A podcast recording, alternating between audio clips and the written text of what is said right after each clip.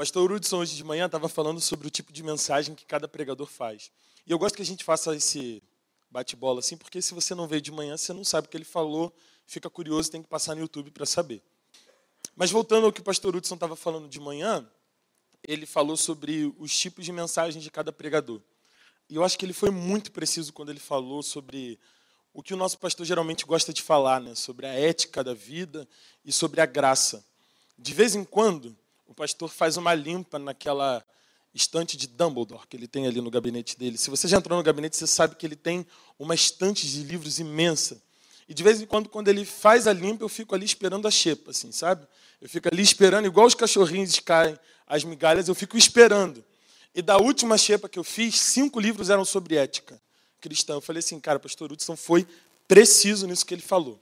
Ele também disse que ele não sabe muito bem sobre o que ele fala, mas uma das coisas que eu acho mais precisas e excelentes da mensagem do pastor Hudson é como ele consegue perceber coisas do cotidiano.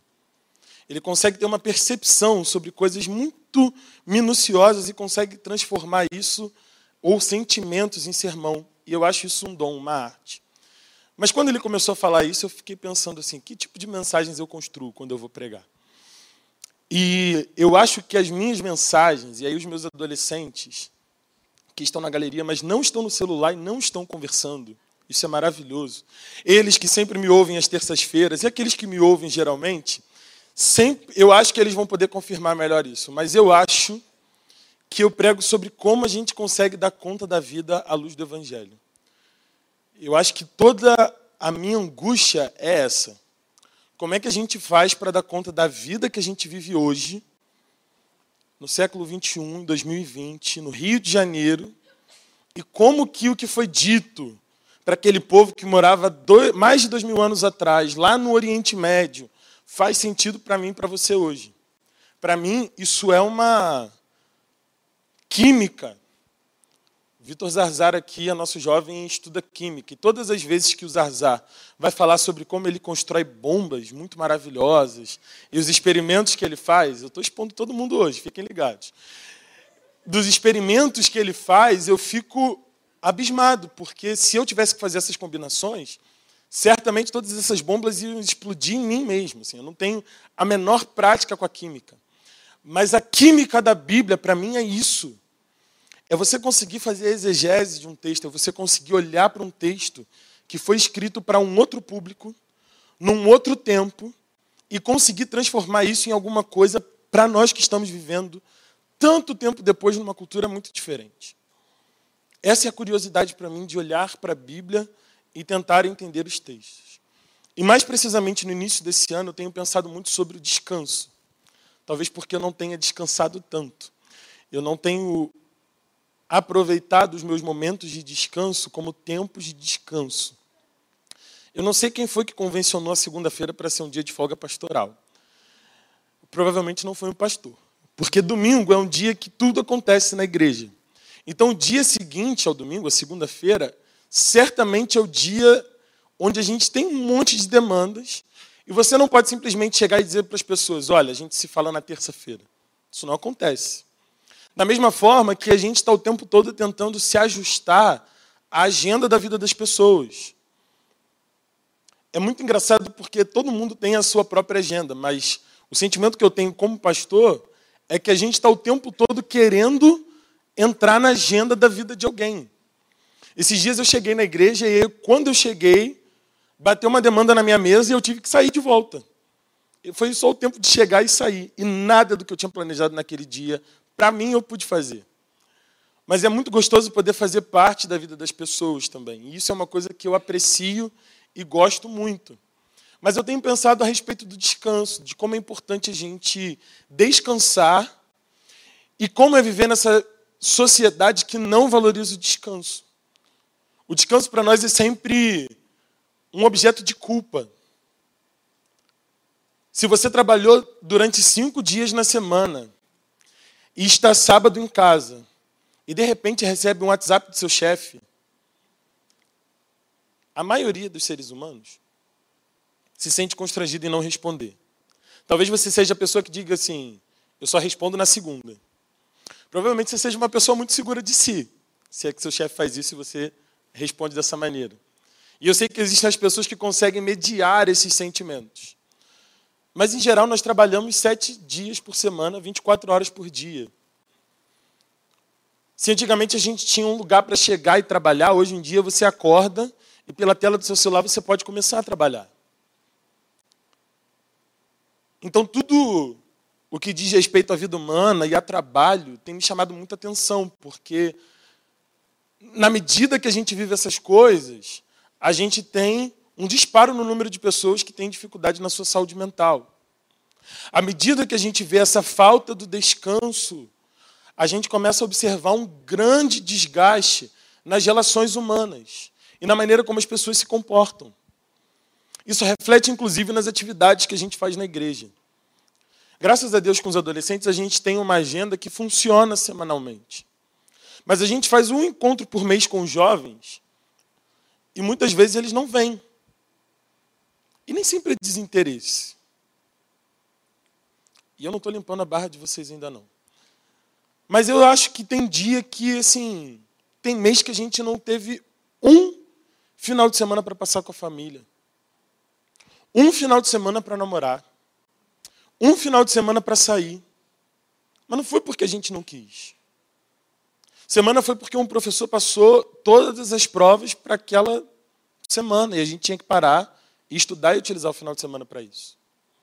Outra semana foi porque a gente tinha uma questão da igreja que a gente precisava fazer, resolver um ministério. Outra porque tinha um aniversário de família. E se tem uma coisa chata no namoro, é esse monte de aniversário de família que você tem que ir em tudo. Não sei se você ama, assim, nos compromissos de família. Mas tem festas que são muito legais e tem outras que são muito chatas. Mas a gente precisa estar lá, sorrir, acenar. Mas aqui dentro você estava assim, nossa, eu trocava tudo por um Netflix agora.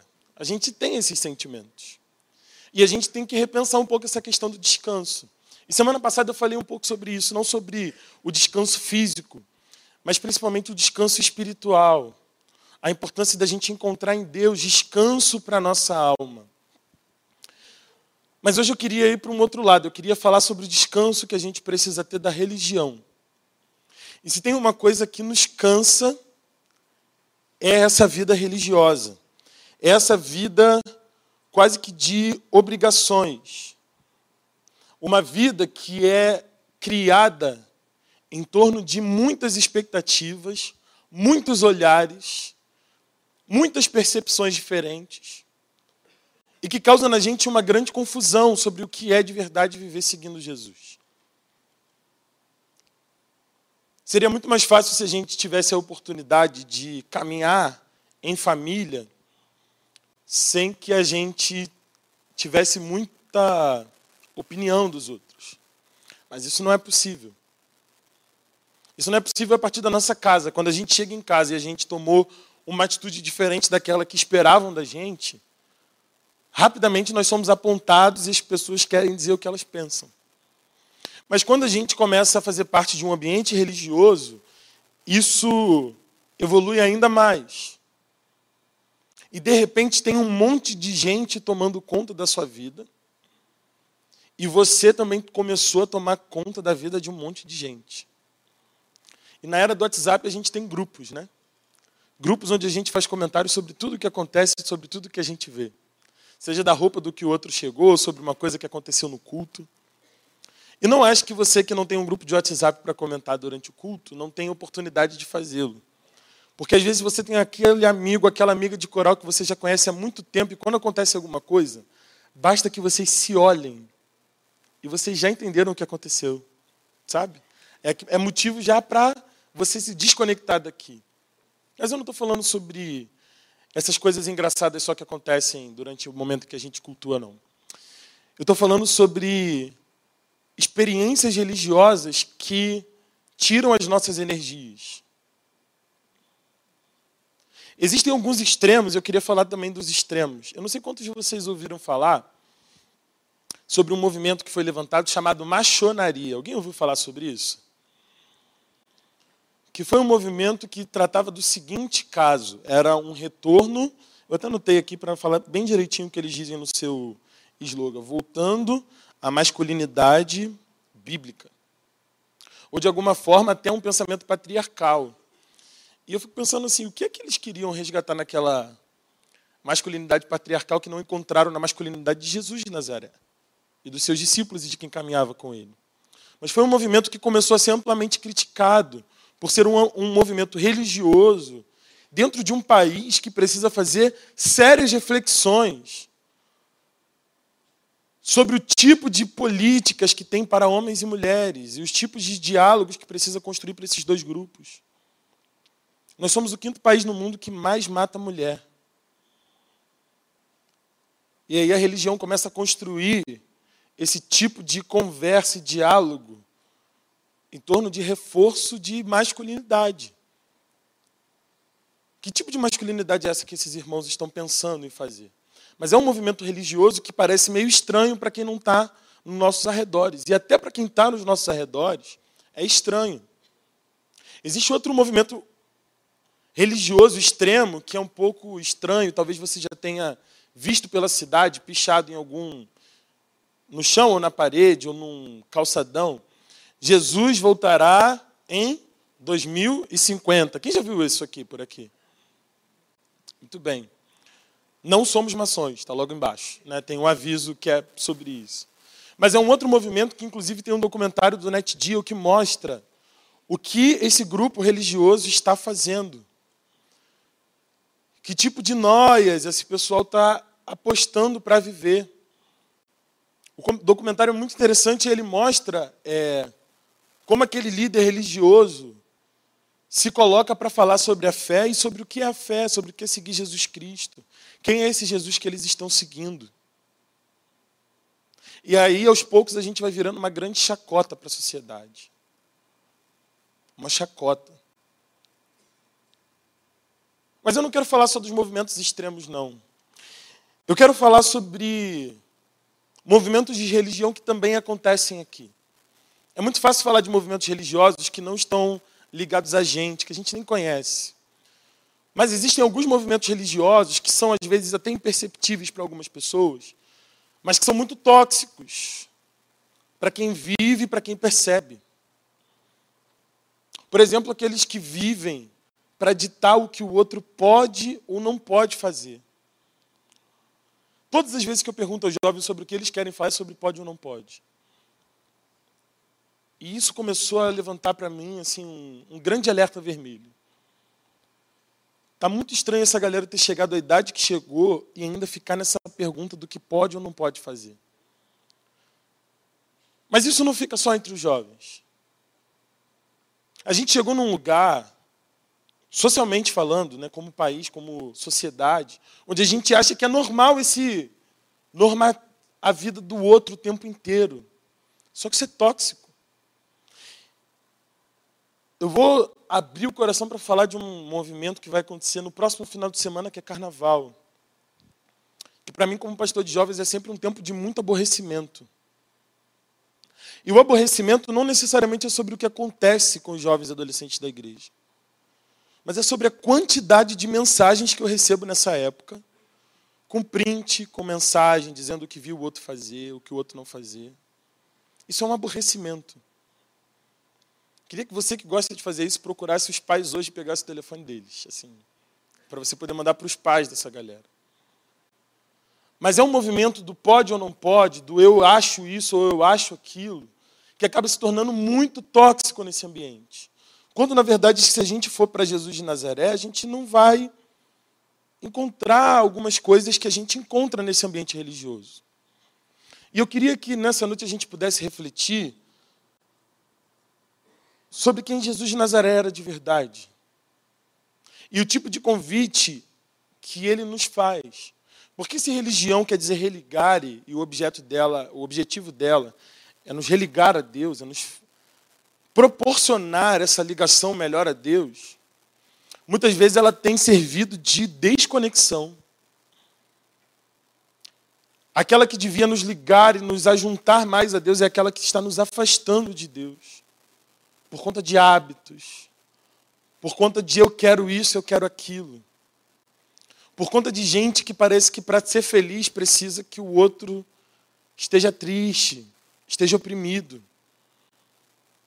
Minha mãe conta uma história de uma vez que estava conversando com os irmãos e alguém disse alguma coisa sobre o céu. E aí uma irmã, naquela reunião, disse o seguinte: Olha, se.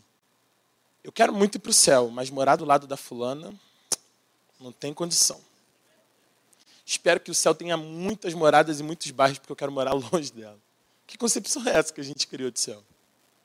E que concepção é essa que a gente cria também da terra, onde a gente acha que pode fazer o que quer com o outro, do jeito que a gente quer, e colocar o outro dentro das nossas caixinhas? Como se aquilo que parece bom para mim tem que parecer bom para o outro, e aquilo que é ruim para o outro tem que ser ruim para mim também. Vou pegar essa Bíblia onde a gente vai ler, e talvez se eu te mostrar ela daqui, você vai ver uma Bíblia normal. Aparentemente ela é uma Bíblia normal. A última vez que eu preguei com ela, eu deixei um copo d'água inteiro cair dentro dela. E aí, se você for olhar ela de perto, você vai ver que tem algumas folhas que estão meio diferentes. Assim como numa outra oportunidade, essa Bíblia é uma Bíblia guerreira. Ela é nova, mas ela já tem muita história para contar. Eu deixei perto de um adolescente que resolveu comer um hambúrguer em cima dela. Ela foi toda engordurada na sua ponta. Mas talvez daí de onde você esteja, você não consegue ver o que há de defeito nela. Mas de perto eu consigo ver, eu consigo saber a história. E talvez a gente precisasse começar a fazer esses movimentos de entender que talvez o que parece bom para mim não parece tão bom para você, mas para mim tá bom, tá legal. E Jesus ele deu álibi para eu poder fazer esse tipo de mensagem essa noite. Jesus não era esse Deus que Bem, vamos para o texto. Vou te convidar a abrir a sua Bíblia em Mateus, no capítulo 11. E a partir do texto a gente vai ver que tipo de Deus Jesus é. E que tipo de expectativa ele tem para mim e para você. Nesse e em qualquer outro tempo da nossa vida. Mateus capítulo 11. Quero te convidar a ler a partir do verso 25. Que a palavra de Deus tem para nos dizer nessa noite.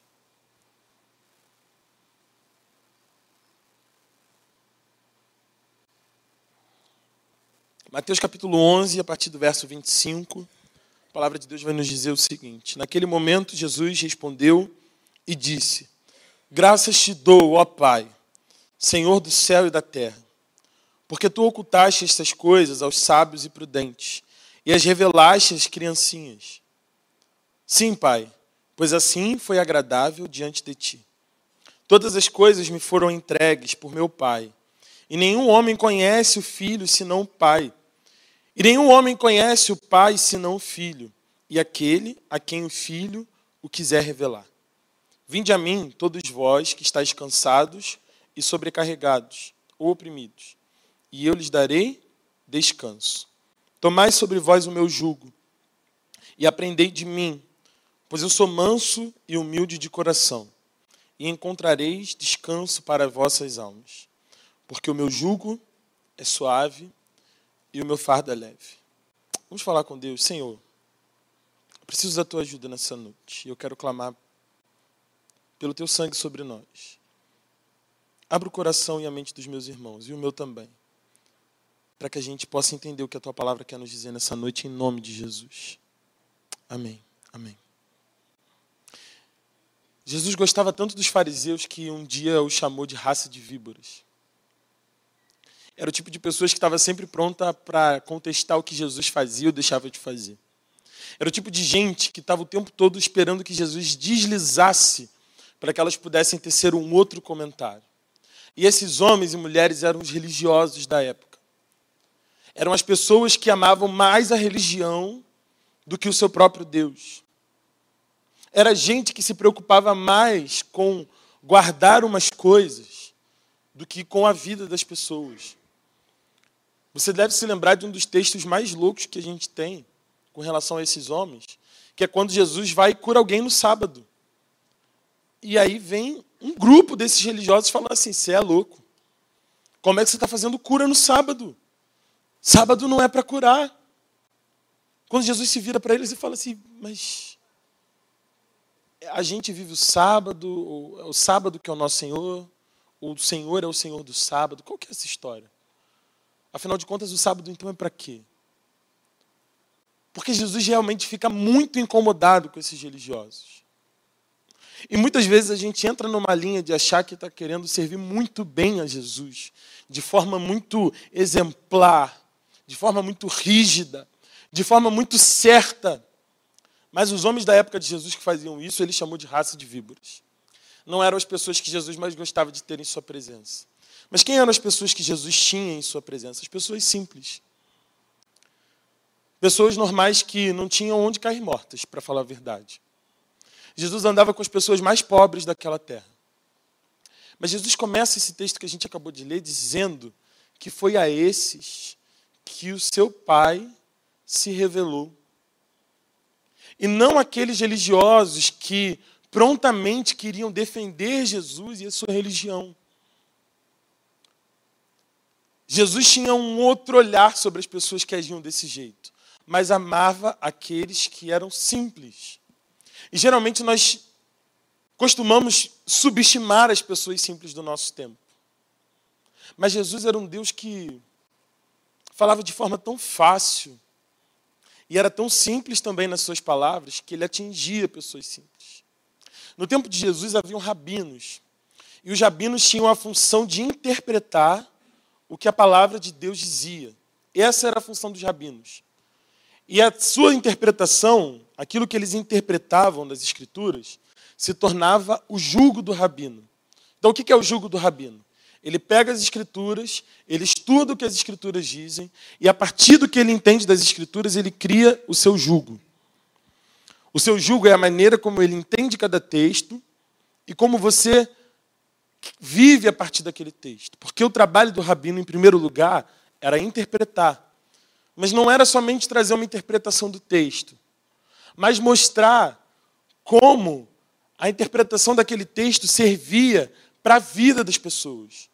Como é que aquilo, de alguma forma, era prático para eles.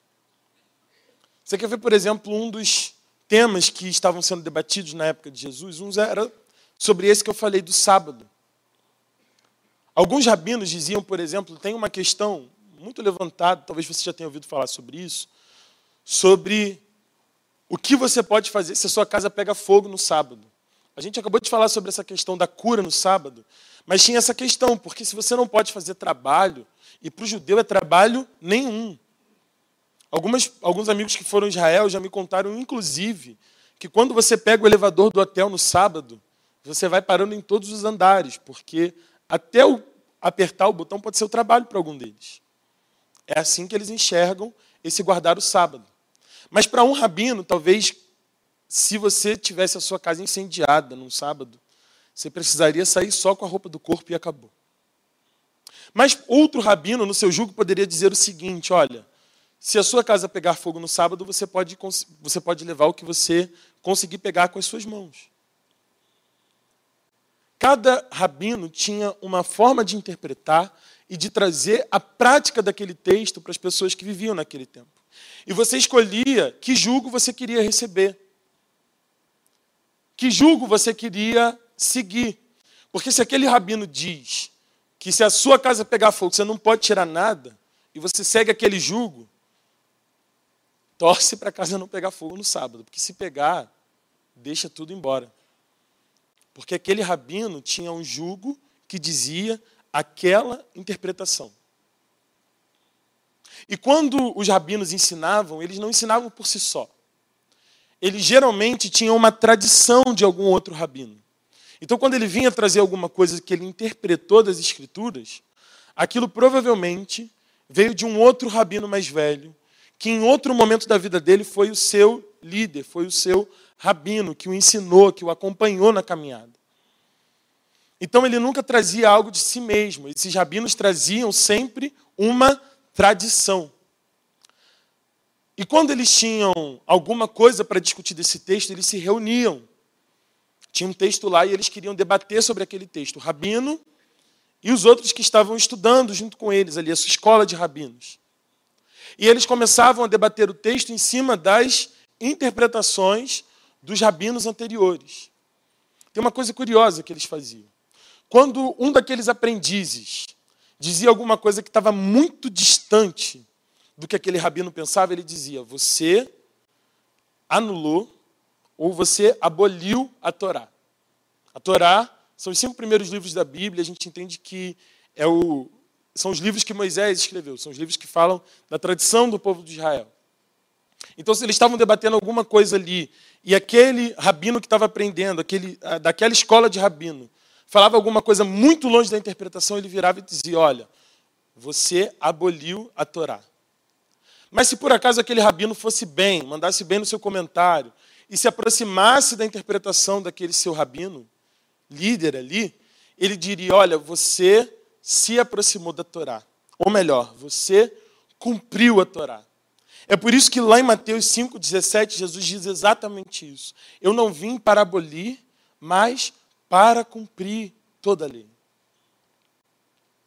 E é por isso que nesse momento aqui, quando ele está reunido com esse grupo de pessoas, ele diz: Olha, o meu jugo é suave. O que Jesus está fazendo nesse momento é dizendo assim: Olha, alguns rabinos que vocês seguem têm jugos muito pesados. Esses rabinos que vocês ouvem trazem coisas muito difíceis de vocês viverem. Alguns deles, muito religiosos, estão mais preocupados com o que a lei diz do que o que a vida dá conta. Mas a maneira como eu lido com isso é diferente. Isso explica por que tem tanta gente andando atrás de Jesus. Porque Jesus tinha um discurso que de fato era gostoso de ouvir. Quando Jesus abria sua boca para falar, as pessoas queriam ouvir o que ele estava falando.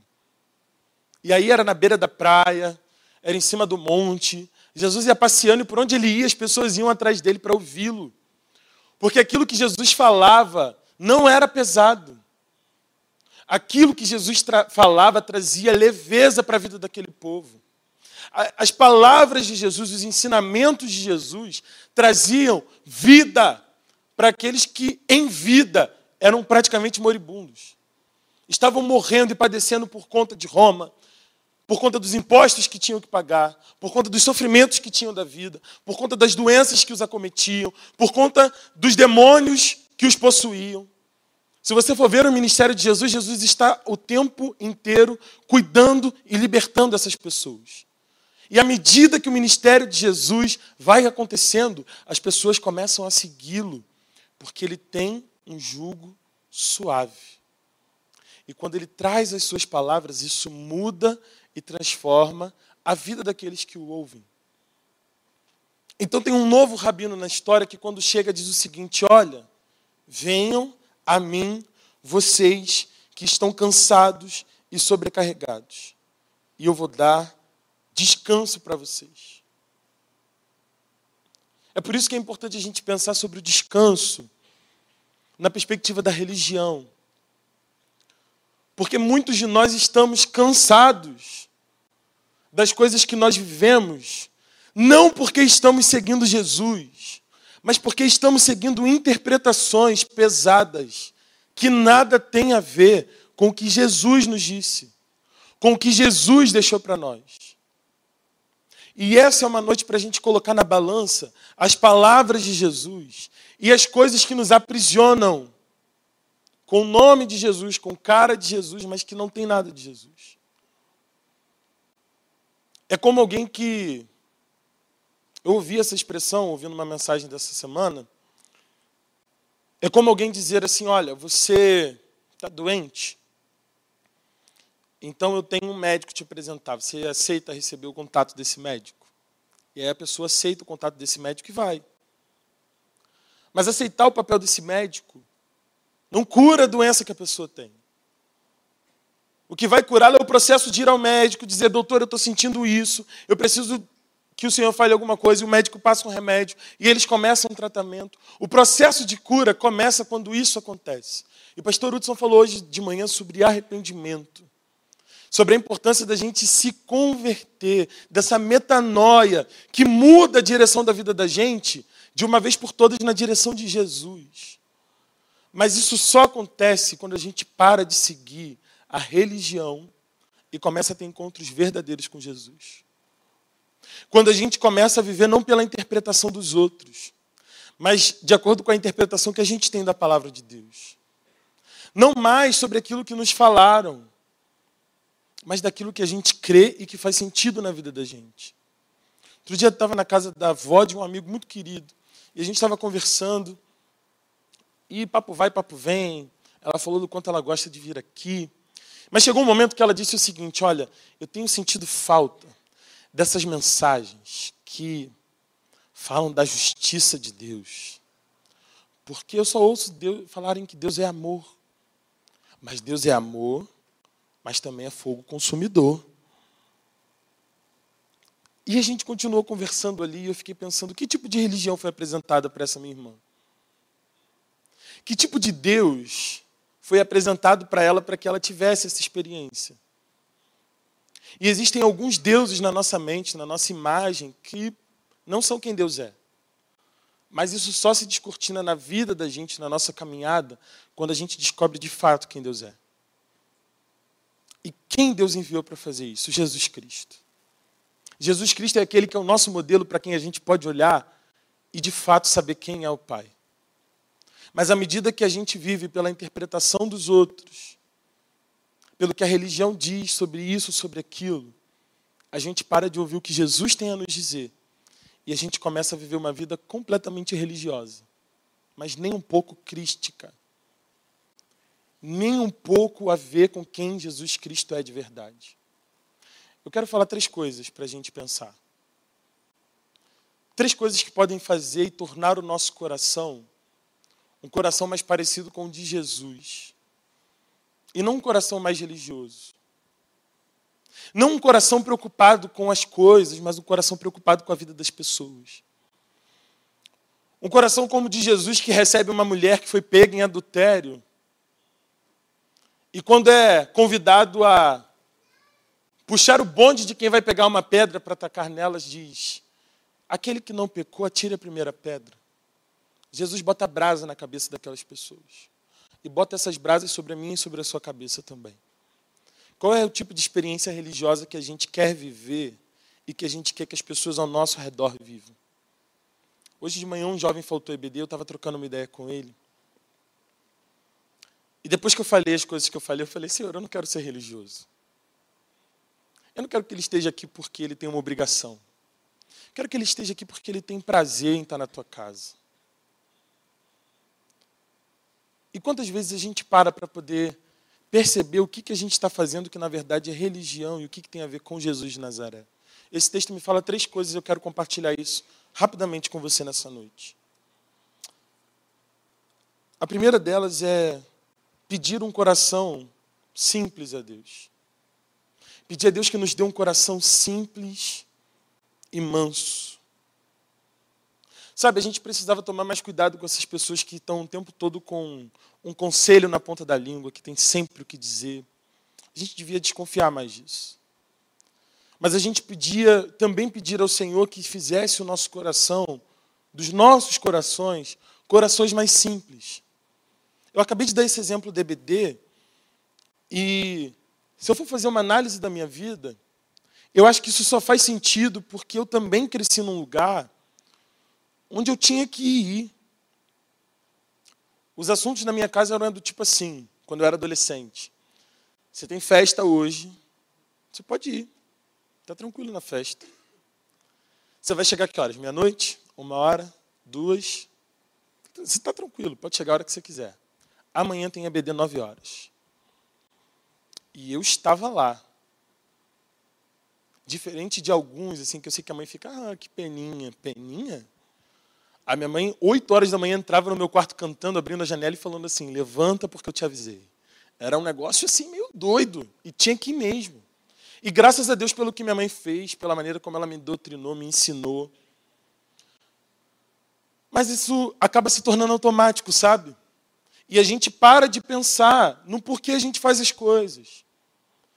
Mas quando a gente decide ter um coração simples e manso, a gente pega esses sentimentos essas raivas que a gente tem quando o outro faz uma coisa diferente do que a gente gostaria, ou quando o outro toma uma atitude diferente da que a gente queria que ele tomasse, com um coração manso e suave a gente consegue olhar e falar: é, vamos caminhar mais um pouco. Com o coração mais suave, a gente chega mais suave para falar. Com o coração mais suave, a gente chega mais tranquilo no embate com o outro. Mas se a gente está sempre com cinco pedras na mão, a gente está o tempo todo distribuindo e tacando pedra. Você quer ver uma coisa? Às vezes a pessoa está um mês sem vir à igreja, um tempo. Qual é a primeira coisa que você fala quando fala com a pessoa? Está sumido. De onde a gente tirou isso? Que péssimo. A pessoa está sumida, você não perguntou por que ela estava sumida. Você não perguntou o que lhe aconteceu. Você não perguntou se a casa dela estava bem, se ela estava precisando de alguma coisa.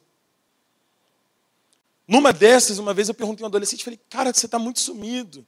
E ele virou e falou assim, eu não tenho dinheiro de passagem para vir. De graça, sim, sabe? A gente precisa pedir a Deus que nos dê corações simples, que possam entender o outro, que possam ter empatia. E corações simples também que não façam de tudo uma tempestade em um copo d'água. Corações simples para olhar as situações e falar assim: caramba, Jesus não agiria como eu gostaria de agir. Então eu preciso dar um passo atrás e agir como Jesus agiria. E, gente, olha, quem está falando isso para você é alguém que está buscando isso, tá? Não é alguém que está perfeito no coração manso e tranquilo. Porque tem hora que algumas coisas acontecem aqui nesse ambiente em outros, que eu olho, eu fico olhando, eu falo assim, Pai do céu. Mas o meu desejo era de tomar uma outra atitude. E tem momento que a gente precisa ser enérgico. Mas eu acho que a primeira coisa para a gente viver uma experiência religiosa que faça sentido e que não faça mal para quem está do lado da gente é: Senhor, me dá um coração simples. Concede ao meu coração a simplicidade de entender que às vezes o outro está num momento diferente do meu. Concede ao meu coração o entendimento de esperar até o momento certo de falar certas coisas. Senhor, não é porque os processos não aconteceram da maneira como eu gostaria que eles não são teus. Me dá sabedoria para aprender a lidar com isso. Porque se a gente começa a conhecer Jesus, a gente tem que se tornar mais parecido com Jesus e menos religioso. Há um pastor que eu gosto muito, eu li um livro dele essa semana e ele conta sobre quando a sua igreja estava começando. E aí ele disse que no, na segunda ou terceira semana, os irmãos começaram a chegar de carro e brigar pelas vagas da igreja. Graças a Deus isso não acontece em Barão da Taquara. Todo mundo chega, obedece, o pessoal de estacionamento, isso é excelente. Mas o pessoal começou a brigar. E aí ele disse que estava muito nervoso para fazer isso, mas chegou no domingo e falou: irmãos, olha, se você não é crente e está vindo na nossa igreja, a gente se sente muito à vontade com você, a gente fica muito feliz porque você veio, a gente quer muito que você retorne. Mas eu tenho um recado para os crentes dessa igreja. Se você é crente e não consegue ser crente no estacionamento da igreja, queria que você repensasse a sua vida com Jesus.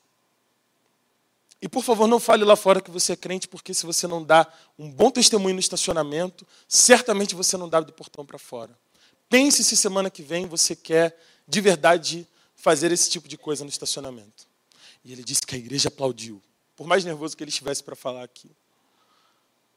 Mas existem momentos que a gente tem atitudes que não são de crentes, são de religiosos fervorosos. Mas a gente não está numa caminhada para se tornar religioso. Nós estamos numa caminhada para nos tornarmos mais parecidos com Jesus. E Jesus tinha um coração manso e suave. Que a gente tenha esse coração de Jesus na nossa caminhada. Segunda coisa que você pode fazer é pedir discernimento sobre quem Deus é. Senhor, me dá discernimento a cada dia sobre quem você é. Cristo nos oferece tantas coisas. E muito antes da gente se encontrar com Jesus, a gente está se preocupando com coisas que não tem nada a ver com Jesus. A pessoa mal chegou na igreja, a gente já falou assim: não, mas tem um ensaio, mas tem uma programação, mas tem um monte de coisa. A pessoa nem discipulada foi. Nem teve oportunidade de se encontrar com Jesus. A gente fica afastado do Senhor um ano, aí início de ano a gente ganha um gás novo, né? Não, vamos trabalhar em 2020, eu estou aí, Senhor, eu estou à sua disposição. Aí qual é a primeira coisa que a gente faz? A gente volta a trabalhar. A gente não volta a ter um tempo com Deus. A gente não volta a buscar o Senhor naquele nosso momento secreto. É por isso que a gente vem para cá e parece menos crente do que devia. Porque ao invés de a gente buscar Jesus, a gente busca elementos da religião. A gente precisa entender quem Jesus é antes de fazer coisas para Jesus. Não adianta de nada trabalhar para Jesus sem saber quem Jesus é. Talvez você trabalhe para um chefe de uma empresa muito distante, que não faz ideia de qual seja o seu nome, e você consegue trabalhar para ele. Talvez você tenha uma pessoa muito distante a quem você responda no seu trabalho, e você consegue fazer isso. Agora vamos nos lembrar disso para sempre. Se a gente quer trabalhar e servir a Jesus, a gente precisa conhecê-lo. Porque o modelo de Jesus é diferente do nosso. E se a gente não pedir um coração igual dele, a gente vai com o nosso coração de carne. Não, a gente vai com o nosso coração de pedra. E aí esse coração de pedra vai socando todo mundo que está no caminho da gente. Mas quando a gente tem um coração transformado e a gente começa a aprender quem Jesus é, aí a gente tem a oportunidade de viver e fazer como Jesus fazia. E sobre discernir quem Jesus é, é importante a gente lembrar também de buscar na palavra de Deus. A Bíblia fala sobre os irmãos bereanos, aqueles irmãos lá da Bereia, que quando alguém falava alguma coisa para eles, o que, que eles faziam? O que, que eles faziam, irmãos? Eles buscavam na palavra, iam lá para conferir se aquilo que estava sendo ensinado estava de acordo com as escrituras. A gente está pronto a ouvir um monte de coisa. E não é só a palavra de Deus, não é um monte de fake news que a gente só vai passando à frente, assim, a gente nem vê o que está passando. Deu play no vídeo, achou legal, já vai passando, pelo amor, ó, vamos passar à frente. Eu cansei de ver isso aqui em grupos da igreja, que alguém veio logo depois e falou assim, meu irmão, não é verdade, não, a notícia não procede. A gente nem se dá o trabalho. A, gente, a, a, ideia de compartilhar é tão forte que a gente compartilha antes de ter certeza se aconteceu. Falecimento do Gugu recentemente. A gente estava aqui, era PG, o pessoal já estava falando que o cara morreu, o cara só tinha sofrido um acidente. Sabe como é que começam essas coisas? A gente compartilha antes de pesquisar e saber se aconteceu. E assim também com Deus. A gente vai espalhando um monte de fake news para a nossa vida e recebendo um monte de coisa achando que é coisa de Deus, mas sem ter relacionamento com Deus, sem procurar o que Deus falou a verdade sem procurar onde na palavra o Senhor nos ensina sobre isso. Eu tenho orado, irmãos, pedindo que Deus me dê fome e sede da palavra dele. E quando eu peço isso a Deus, não é porque eu quero ficar melhor, não, é porque eu estou precisando de fome e sede da palavra de Deus. Pegar isso aqui e falar, meu Deus, como isso é precioso que eu estou estudando. Mas eu também tenho dias em que eu passo sem ler, em que eu não encontro aqui um texto que eu olho e falo assim, nossa, como isso mudou a minha vida. Mas o que muda a vida da gente não é o ato, não é o rito. É a relação, é a prática, é a proximidade. É o aprofundamento naquilo que Deus tem para a gente. Por isso, antes de continuar a sua caminhada, peça ao Senhor um coração simples, um coração suave. Mas peça também ao Senhor que você conheça quem Ele é de verdade. E lembre-se das suas experiências, Perceba se as suas experiências são experiências libertadoras. A Bíblia nos diz que se o Filho nos libertar, verdadeiramente seremos livres. João 8,36. E Gálatas 5,1 vai dizer que foi para a liberdade que Cristo nos libertou. Chegou o momento da gente olhar para algumas coisas que acontecem na vida da gente e falar assim: essa é uma experiência de Jesus ou essa é uma experiência da religião? Eu não faço, eu não falo, eu não quero isso porque Jesus falou e agiu desse jeito, ou porque a religião disse isso. Jesus é o Deus da liberdade. E não tem nada que Jesus queira que não proceda da tua liberdade. A gente entende o dízimo como um mandamento. E tem uma galera que a gente até cantou uma música hoje que fala dos gafanhotos, né? Eu amo essa música, mas ela tem essa partezinha aí. Que é uma coisa do tipo assim, não entregou, vai na sua casa e vai buscar tudo que você tem. Meus irmãos, que tipo de crença a gente tem? Que Deus é esse que hora é muito bom e na outra hora ele manda os, os cobradores de impostos na sua casa para ah, te dar uma chicotada que você não entregou. Deus quer frutos de liberdade. O fruto do teu arrependimento, como o pastor Hudson falou de manhã, é um fruto de liberdade. É do momento que você fala assim, Senhor, eu preciso me perdoar e eu preciso viver coisas novas contigo. É um fruto de liberdade. Porque se você não quiser de verdade viver isso, se você não quiser de verdade se arrepender e viver uma coisa nova diante de Deus, sabe do que vai valer a sua oração? Nada, você ora e no instante seguinte você quer praticar as mesmas coisas. Mas o Senhor está nos chamando nesse tempo para viver em liberdade. E aqueles que vivem pelo Espírito Santo de Deus são livres. É claro que a gente precisa sempre lembrar que liberdade não é libertinagem.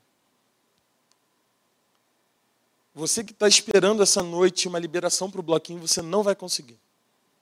Não daqui. Agora, tem gente que vai fazer do retiro, do acampamento de carnaval, o seu bloquinho. Como tem gente que faz da sua casa o seu bloquinho. Como tem gente que vive o carnaval o ano inteiro. E aí a gente paga de moralista, mas na verdade o carnaval está acontecendo na sua vida o ano inteiro. E aí a gente vive numa época de rede social que quando a pessoa divulga o vídeo dela, todo mundo vê, tá lá. Foi ver o desfile. A gente sabe. Mas irmãos, nós só não somos pegos até que alguém saiba sobre isso. Eu e você e todos nós que estamos aqui somos criminosos. O que nos divide daqueles que foram expostos é que eles foram descobertos e nós não fomos. Não temos o dever e o direito de normar sobre a vida dos outros dessa forma. Porque o Senhor não nos recebe assim. Não foi assim que ele recebeu os pecadores. Jesus, quando vai se encontrar com aquela mulher samaritana no poço, ele não chega e fala assim: Você é prostituta. Cinco maridos, né? Eu sei da tua história. Estão contando por aí. Jesus chega e começa uma conversa com ela. E fala assim: Eu sei, eu sei que você tem uma sede aí que pode ser saciada de outro jeito. Me dá água. E ela fala: Como você que você me pede água? Jesus chama a gente para conversa. Jesus tem prazer em conversar com a gente e trazer a gente para a conversa dele. Mas a gente decidiu ser hater uns dos outros, né? A gente já decidiu bloquear, deletar, colocar no paredão. A gente inverteu a lógica de Jesus. Jesus recebe todo mundo e fala assim: vem. E no final ele fala: vai, não peques mais. Mas ele está sempre de braços abertos para nos receber. Perceba se as experiências que você tem tido são com Deus ou são com a religião. Jesus nos liberta. Jesus nos faz livres. Jesus nos faz livre para viver coisas maravilhosas nele. Não para a gente fazer só o que a gente quer. Uma vez um amigo na escola me perguntou assim, pô, cara, você não bebe e tal? Na época do ensino médio. E eu falei, não. E a gente começou uma conversa e ele falou assim, pô, esse negócio de igreja é mó prisão, né? Eu falei, não sei, porque deixa eu te dizer uma coisa. Eu não bebo, mas eu posso beber.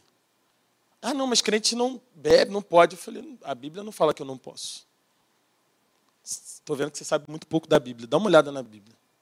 Você que está cativo de toda festa precisar beber para poder ser feliz, cara. Eu estou feliz o tempo inteiro, bebendo ou não. Quem é que está livre? Então existem experiências com Jesus que deixam a gente livre. Como existem experiências que são fake experiências de Jesus. Mas são experiências com a religião. E aí não é sobre você bebe ou você não bebe. É bebendo ou não, eu sou livre em Jesus. E você, qual é a tua relação com Jesus? Ou a tua relação é com a religião, que diz o que você pode ou não pode fazer? Em terceiro lugar, para a gente encerrar essa noite. É bom que você peça a Deus um coração simples. É bom que você peça a Deus discernimento e fala, Senhor, eu quero conhecer quem você é de verdade. Mas é bom que a gente peça a Deus o conhecimento sobre a sua palavra. Naquela época, a gente não tinha exemplares da Bíblia como a gente tem hoje. A Bíblia é um livro que, se você for ler, você vai encontrar ele no plural. Todas as cartas são escritas no plural, porque eram cartas que eram enviadas para comunidades, para igrejas, para a igreja que está em Filipos, para a igreja que está em Éfeso, para a igreja que está na Galácia. É para aquela comunidade inteira. Então essas cartas eram abertas e lidas para todos os irmãos. Mas hoje nós temos o benefício de ter a palavra de Deus junto com a gente. E a gente não aproveita, não faz bom uso disso aqui. A gente só vai poder ser enganado pela religião e pela interpretação ou má interpretação dos homens quando a gente não tiver tempo para a palavra de Deus. Quando a gente não se aprofundar na palavra e entender o que ele tem para a vida da gente. Mas isso só acontece quando a gente se debruça nessa palavra. E assim como o salmista diz lá no Salmo 1, a gente tem prazer na lei do Senhor e medita nela dia e noite. A gente precisa conhecer da palavra. Eu estava falando sobre isso na EBD dos jovens hoje. A gente muito facilmente pode se dizer cristão, mas a gente não conhece nada da Bíblia, irmãos. Nada. Tem uma história engraçada de um acampamento, a gente ri para não chorar.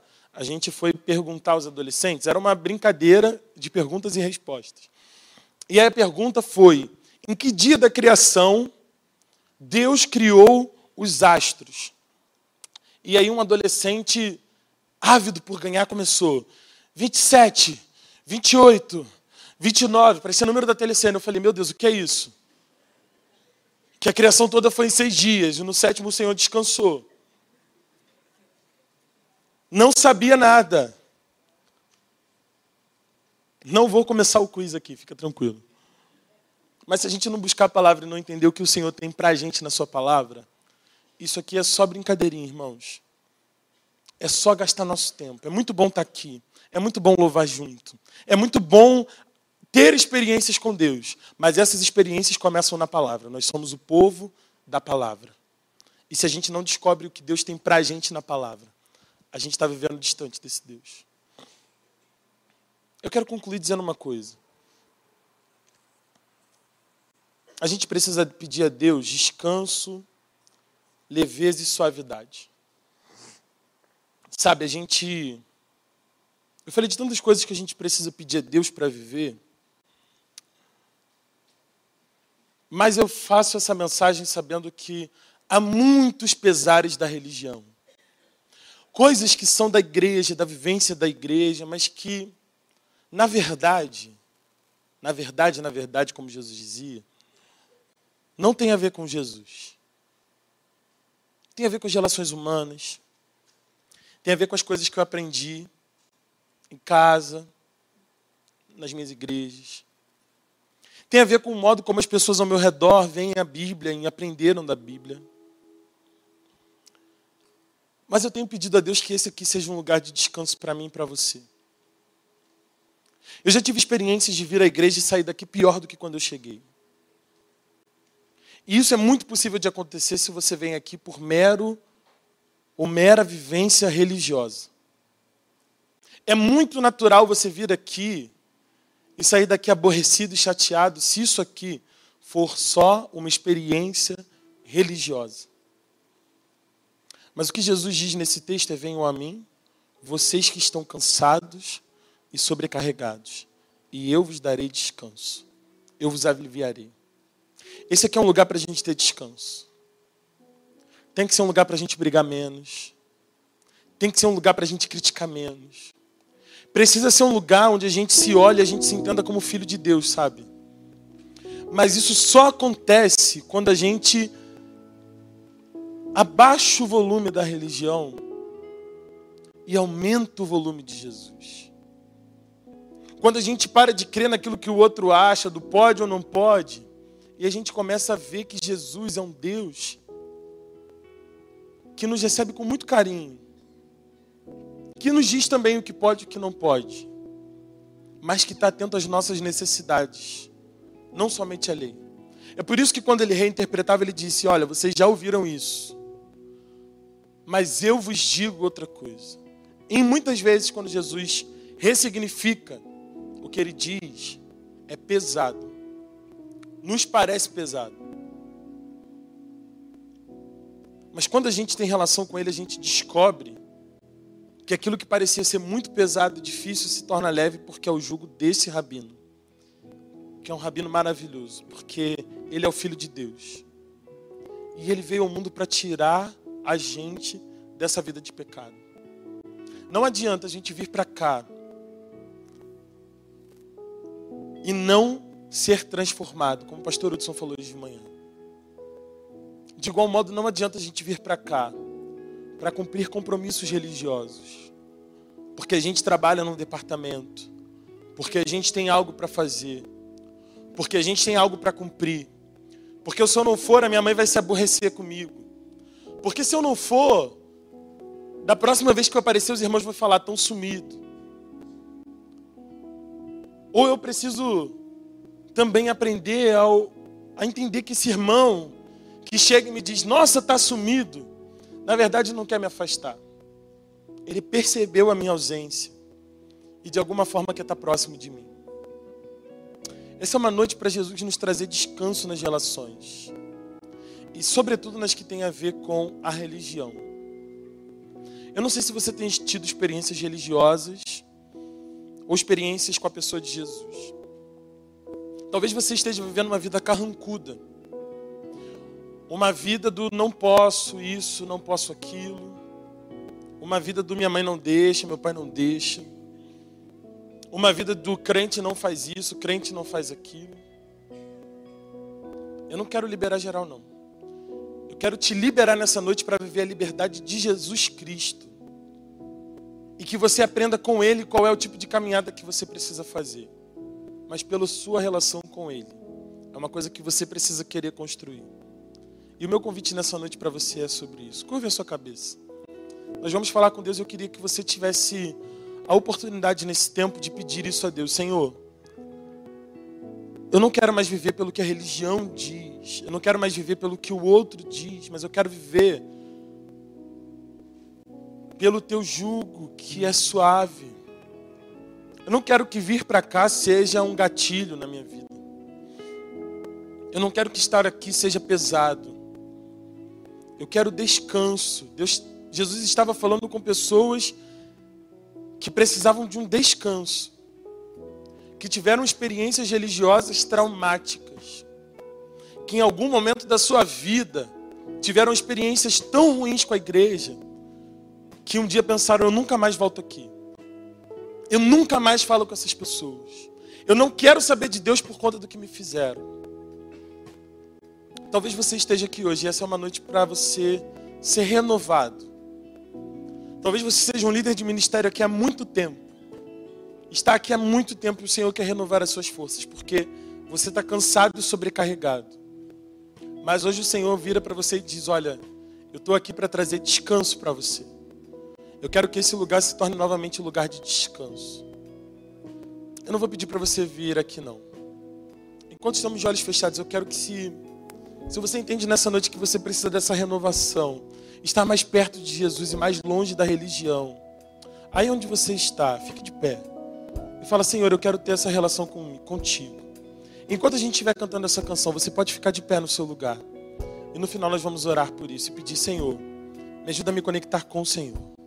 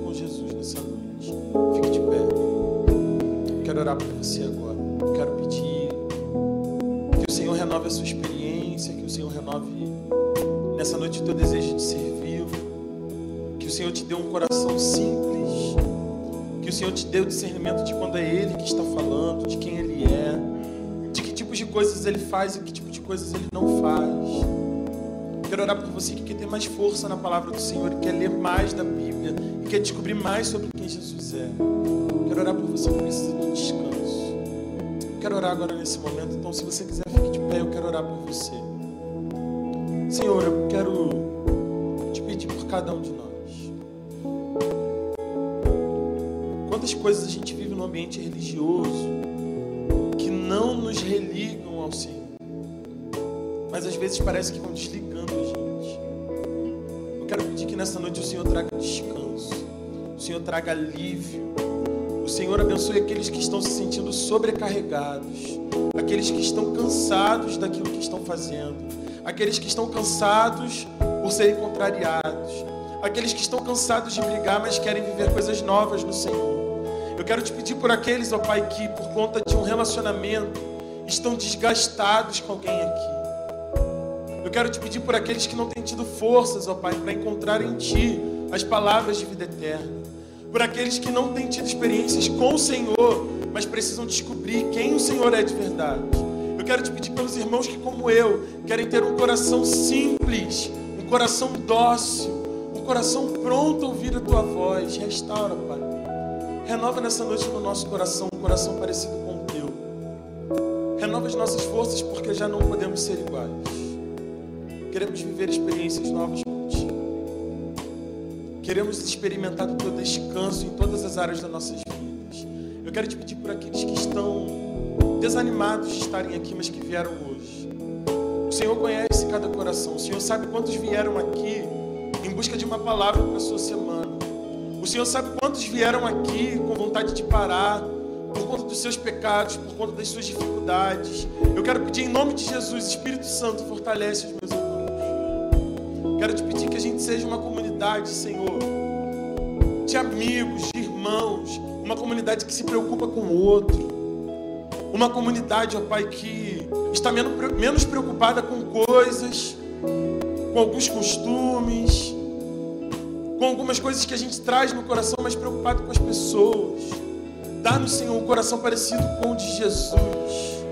Deixa a gente sentir como Jesus sentia, olhar como Jesus olhava, cuidar como Jesus cuidava, abençoar como Jesus abençoava. Nos dá palavras de vida eterna através da tua palavra. Cura-nos nessa noite, renova as nossas forças e guia a nossa vida para a glória do nome de Jesus. Amém.